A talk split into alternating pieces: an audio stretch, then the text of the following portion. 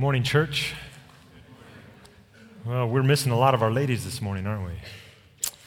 And um, as Tom mentioned, uh, unfortunately, their speaker got sick yesterday. So um, they've been working on getting things together, so I trust things have come together. Um, I see a smile on Jim's face. I hope Kathy had a restful night last night. Um, but uh, want to keep them in our prayers uh, just throughout the day as they are gathered together in, in the presence of God. And uh, I almost didn't make it to first service this morning. I got stuck inside my garage. And uh, so I'm learning some of the ways of the land around here that uh, Pastor Ken tells me I need to turn up the torque on my garage door opener because during times like this, when we get snow and so forth, it's a little harder to open the garage door.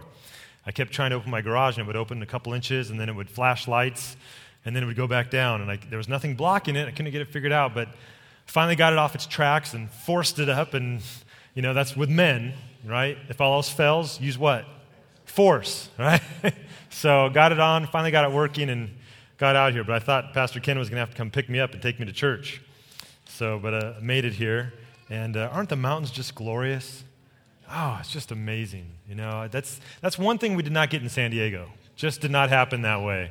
And so uh, yesterday I couldn't believe it. And poor Lisa, she was in uh, Escondido Thursday and Friday uh, with her work down there. And Friday morning I get a call. I'm getting the kids up, getting, getting them to go to school. I haven't looked outside yet. And she goes, There's snow outside.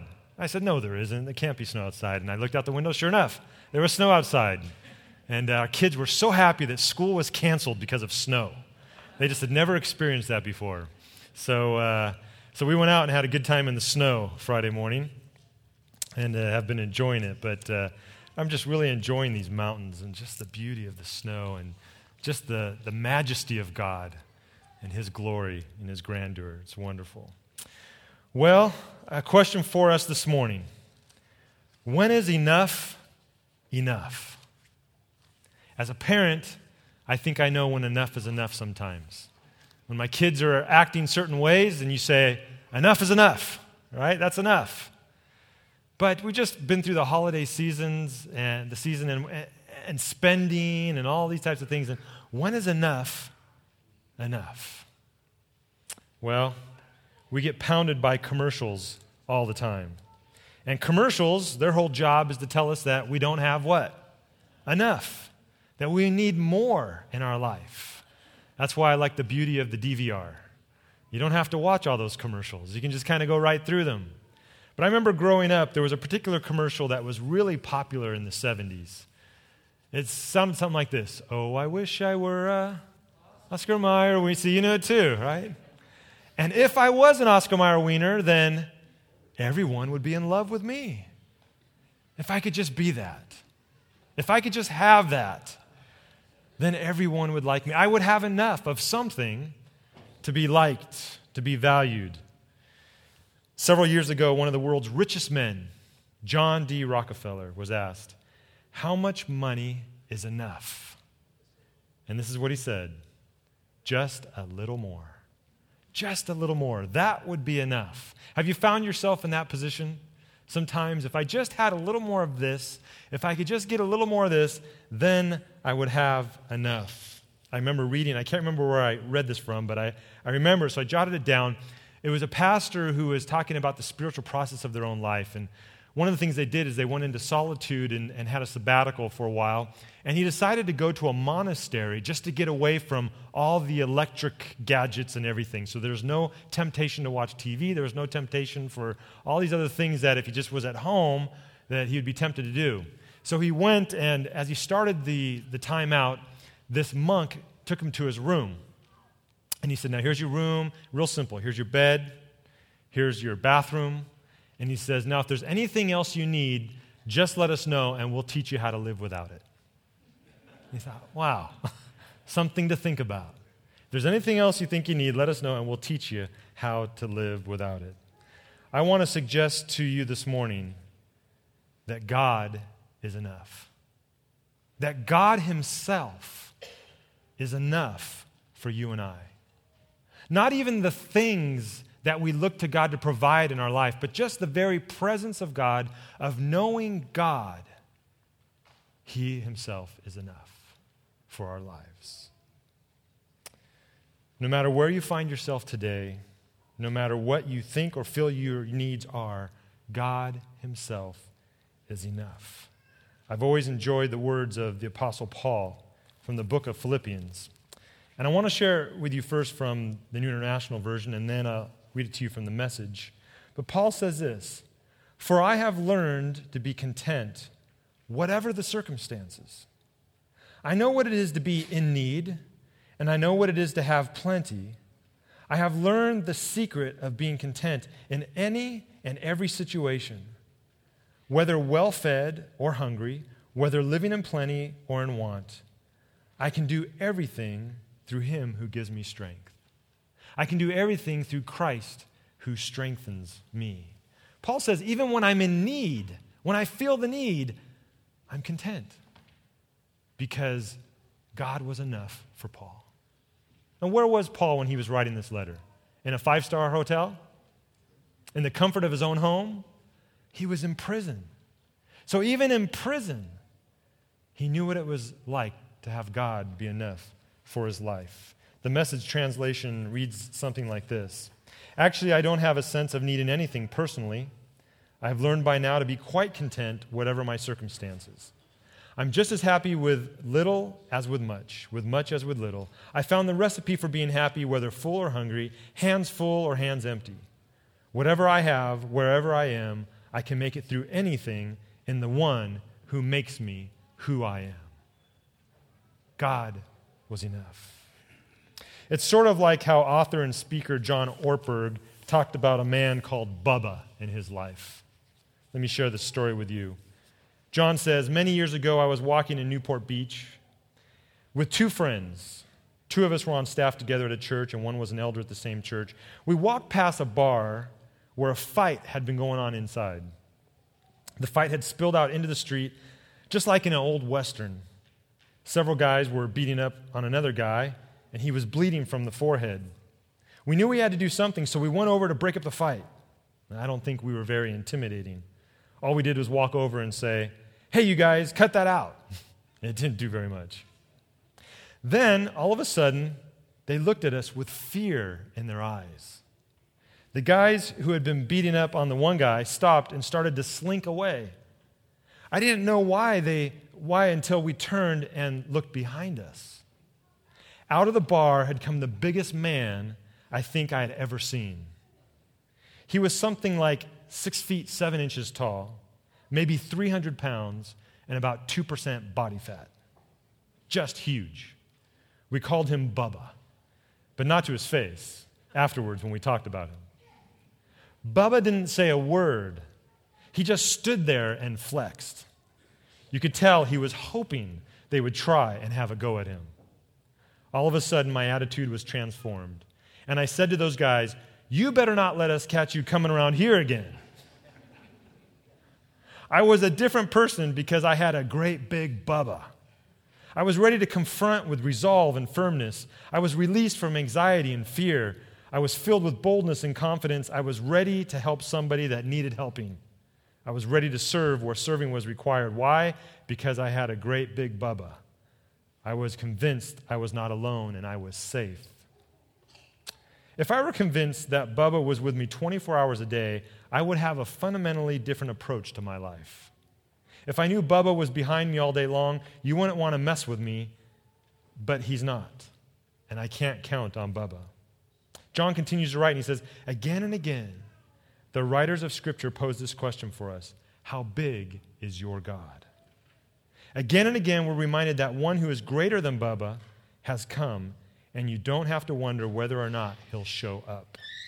He's always there, you don't have to be afraid. You don't have to live your life in hiding. You have a great, big God. And I'd like to say, because God Himself is enough. Jesus said these words I am the way, I am the truth, I am the life. I am the way, I am the truth, I am the life. He said those words because He Himself is enough. God is enough for our life. Jesus also said these statements I am the door, I am the bread of life, I am the living water, I'm the good shepherd, I am the resurrection and the life, I'm the gate, I'm the light of the world. I'm the Alpha and the Omega. I'm the first and the last. I'm the beginning and the end. I'm the living one. I was dead, and behold, I'm alive forevermore. I'm the vine. I am the true vine. Do you think he was telling us that he's enough? He is enough. He is enough. Paul himself said in the book of Acts, For in him we live and move and have our being. In him. Jesus invites us to be content in his omniscience to be content in his omnipotence, to be content in his completeness, to be content in his competence, to be content in his presence, to be content in him. When I was a kid, I remember we always like to dream about what heaven would be like. You ever do that? It's kind of fun to still do. What, what is heaven going to be like? And you think about all the things that you hope you get to do. You know, you hope you, hope you get to like wrestle with a lion. You hope you get to, to play with a bear. You hope that when I was a kid, I always hoped, I hope there's surfing in heaven. You know, and it was going to be the perfect wave that would never end until I just hopped off. Streets of gold, mansions, crowns, all these things. But really, what is heaven about? Heaven is about the fact that God is enough, that we will be with God, and that will be enough forever. Can you imagine what it would be, uh, feel like and what it would be like to be in heaven and not feel that God was enough? And to feel that way for eternity? That wouldn't be heaven. That would be someplace else. God is enough. And eternity in heaven is the reality that God is enough. And that's why we can live in heaven now on earth because we can experience God being enough for our life now. Jesus was enough when he died on the cross and paid the price for our sins. Jesus will be enough when he comes again in the clouds of heaven and we hear that last trumpet blow. And we must not forget that he is enough now for our lives today. The church must never cling to anything or anyone else but Christ. For the church, Christ is always enough. We believe this truth, but we're challenged in how we live this truth. Jesus said not only that he was the truth, but that he was the way into this life. Eugene Peterson said this the Jesus way, wedded to the Jesus truth, brings about the Jesus life. So, what was the way that Jesus lived this truth? Because Jesus, I think we would all admit, believed that his Father was enough. That his Father was enough for him when he lived on this earth. So, Jesus invites us into living in a certain way that we might be trained by him, might be discipled by him in this way of living with God being enough. I found it fascinating this last week. You know, the real world just gives us too many illustrations in our sermons. It's just so easy. I saw this week that there's a woman who wrote a book called Living Oprah. Have you heard about this? Living Oprah. In fact, her nickname is Low. It stands for Living Oprah.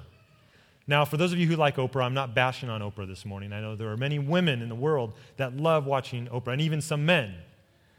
And Oprah has all kinds of ideas and suggestions, some of them very good, I'm sure. But this woman decided to do an experiment for a year. She was going to live Oprah for a year. She was going to take everything that Oprah said you should and must do on her TV show, everything she said you should and must do in her magazine and on her website, she was going to do it. And she was going to see how she came out after a year. Well, I'd like to tell you how it all ended, but I didn't buy the book. I haven't read the book. But I heard some interviews with her and I read some things that she wrote and looked at her blog. And she said it was kind of interesting. There were some things that helped her be better, but she took on a lot of debt because she had to buy all of these things. All these things that she was supposed to have. She had, you know, the 10 things every woman must have in her closet. She bought those 10 things. She, uh, she had to buy a fireplace, a fire pit from Lowe's. Every home should have this. Well, in her condominium, she's not allowed to have those. And so, but she bought one and they use it for their cat. And, uh, but for a year, she committed herself to the way of Oprah. The church is committed to the way of Jesus, amen? And the way Jesus calls us to live. And a huge way in which Jesus calls us to live is to live and believe that God is enough for our life. But sometimes with our lives and our schedules and technology, some of those things get in our way. You know, I have one of these things an iPhone. I love my iPhone. And I, I think I might even worship it a little bit, which is not good because I give it a lot of attention. And it's kind of a black hole sometimes. You turn it on and, oh, you got a message, and oh, you got a text message now, and oh, you now have a new email, and before you know it, time collapses on your life. And so I have to practice the spiritual discipline of putting it away sometimes because it just kind of keeps creeping into my life. And it's a good thing, it's a great resource. But if I'm not careful, all the time and space in my life begins to collapse, and pretty soon I don't know what it's like to be still and listen to God. And so, Jesus, who I would like to suggest to you, had the busiest life of anybody who ever walked the face of this earth. I don't think there was anybody else who lived on this earth who had a busier life than Jesus. But he lived a life in such a way that he could still be centered in the Father and listen to the Father and be in tune to what the Father was up to in this world to work with him. And that's the way in which I think Jesus lived, invites us to live. I've always loved Psalms 46:10. Be still and know that I am who? God. Be still and know that I am God. The message says it this way Step out of the traffic. Take a long, loving look at me, your high God, above politics, above everything. The way of Jesus was be still and know that I am your Abba, that I am your Father. The Bible says that it was a regular thing for him to go get away, to be alone in prayer, to be alone with the Father. He would do it early before the sun rose. Sometimes he would spend the evenings just being still. It's tough, isn't it, in our day and age, not to be doing emails at 11 o'clock at night? not to get emails, not to do emails, not to, the list goes on and on and on. Just this week, I was here in the office just trying to catch up on things. I told my wife I'd be home maybe about 5:30 for dinner. She called me at 6:30 asking where I was. Is it 6:30 already? I still have so much to do. At some point, you have to stop. And as a pastor, I have to believe that God's in charge and that God can cover things even if I can't get to everything. Because God is enough. God is enough for everyone. Be still and know that I am God. Kierkegaard said this If I could prescribe only one remedy for all the ills of the modern world, I would prescribe silence. Silence. Be still and know that I am God. It's when I'm still with God that I'm reminded that I am a human being and not a human doing that He created me for a purpose. And that purpose is to know Him and to experience Him and to live in Him and live, let Him live through me in this life. Here's a question I want us to ponder a little bit this morning. What is it that I may be doing that suggests that maybe I don't think God is enough in my life? Is there some way in which I live out my day to day life that that I, that I just don't think God can cover that? That God is enough in my life? How does that look in my ambitions, in my job, in my relationships, in my parenting, in my marriage? Or what would it look like? Or what does it look like when I wake up in the morning and I go about my day believing and knowing that God is enough? What kind of peace do I have? What kind of rest do I have? What kind of assurance and confidence do I have? He's greater than our losses. He's greater than our gains. He's greater than our sorrows, than our happiness, than our finances, than our sins. He's greater than our brokenness, our success, our failures, our hurts, our habits, and our hangups. He is enough. It's all about Him. I love the words of the psalmist in Psalm 73 Whom have I in heaven but you? And earth has nothing I desire besides you. My flesh and my heart may fail, but God is the strength of my heart and my portion forever. For a man named Kim Duk Soo, God was enough. Kim Duk Soo will never forget November 20, 1950. That was the day the communist troops found him hiding with his father in a root cellar. Kim has difficulty telling his story. He's not alone. Hundreds of thousands of Christians made up the human wave escaping the North for the free South. And each has a similar story of deliverance from a regime opposed to religion. He said, When we heard the soldiers coming, I was sure we would be killed.